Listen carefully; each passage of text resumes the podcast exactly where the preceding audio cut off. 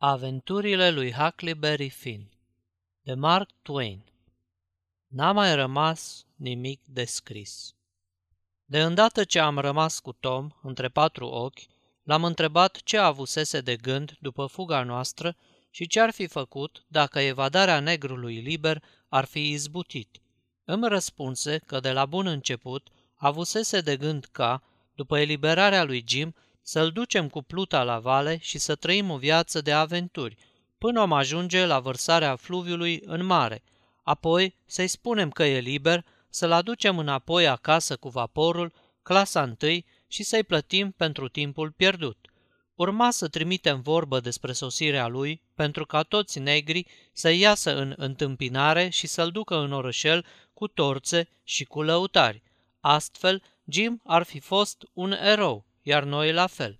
Cât despre mine, mă gândeam, las că e bine și așa. Ne-am grăbit să-l scoatem pe Jim din lanțuri, iar când tușa Poli, unchiul Silas și tușa Sally aflară cu câtă sârguință îl ajutase Jim pe doctor să-l îngrijească pe Tom, îl copleșiră cu laude și începură să-l răsfețe, dându-i să mănânce tot ce-i poftea inima și scutindu-l de orice muncă. L-am dus pe Jim în camera bolnavului și ne-am așezat la taifas. Tom îi dădu lui Jim 40 de dolari ca răsplată că fusese un prizonier așa de răbdător și de stoinic.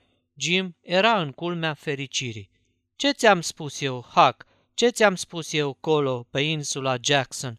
Ți-am spus că Jim are păr pe piept și că ăsta-i semn bun. Ți-am spus că Jim a fost bogat odată și are să mai fie – și uite că se adeverește. Ascultă ce spune Jim, semnul semn. Eu am fost sigur că o să fiu iar bogat, cum sunt sigur că s aici în clipa asta. Apoi îi veni rândul lui Tom să vorbească. Și vorbi și vorbi. Ce-ar fi să o ștergem de aici tu străi într-o noapte?" spuse el. Facem rost de echipament și mergem pe teritoriul indian, după aventuri.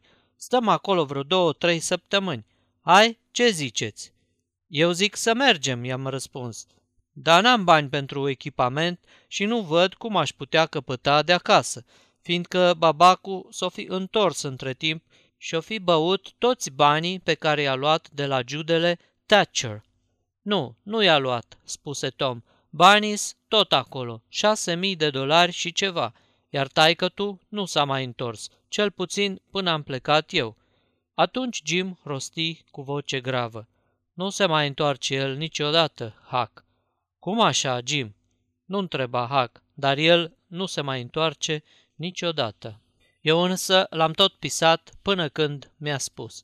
Ții minte casa care plutea pe apă?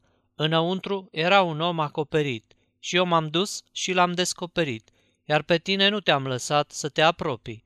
Da, Huck, te poți duce oricând să-ți iei banii, fiindcă el era omul ăla. Tom e acum aproape cu totul vindecat și a legat glonțul de un lănțug și îl poartă la gât, uitându-se mereu la el ca la un ceasornic. Ei, și acum n-a mai rămas nimic de scris și stare bucuros, fiindcă de-aș fi știut dinainte ce greu e să scrie o carte, m-aș fi lăsat pe gubaș. Oricum, altădată nu mă mai apuc eu de o treabă ca asta – Socot însă că o să fiu nevoit să o pornesc spre teritoriul indian înaintea celorlalți, fiindcă tușa Sally are de gând să mă înfieze și să mă civilizeze și n-aș putea îndura așa ceva. Știu eu ce înseamnă. Sfârșit. Aceasta este o înregistrare Cărțiaudio.eu.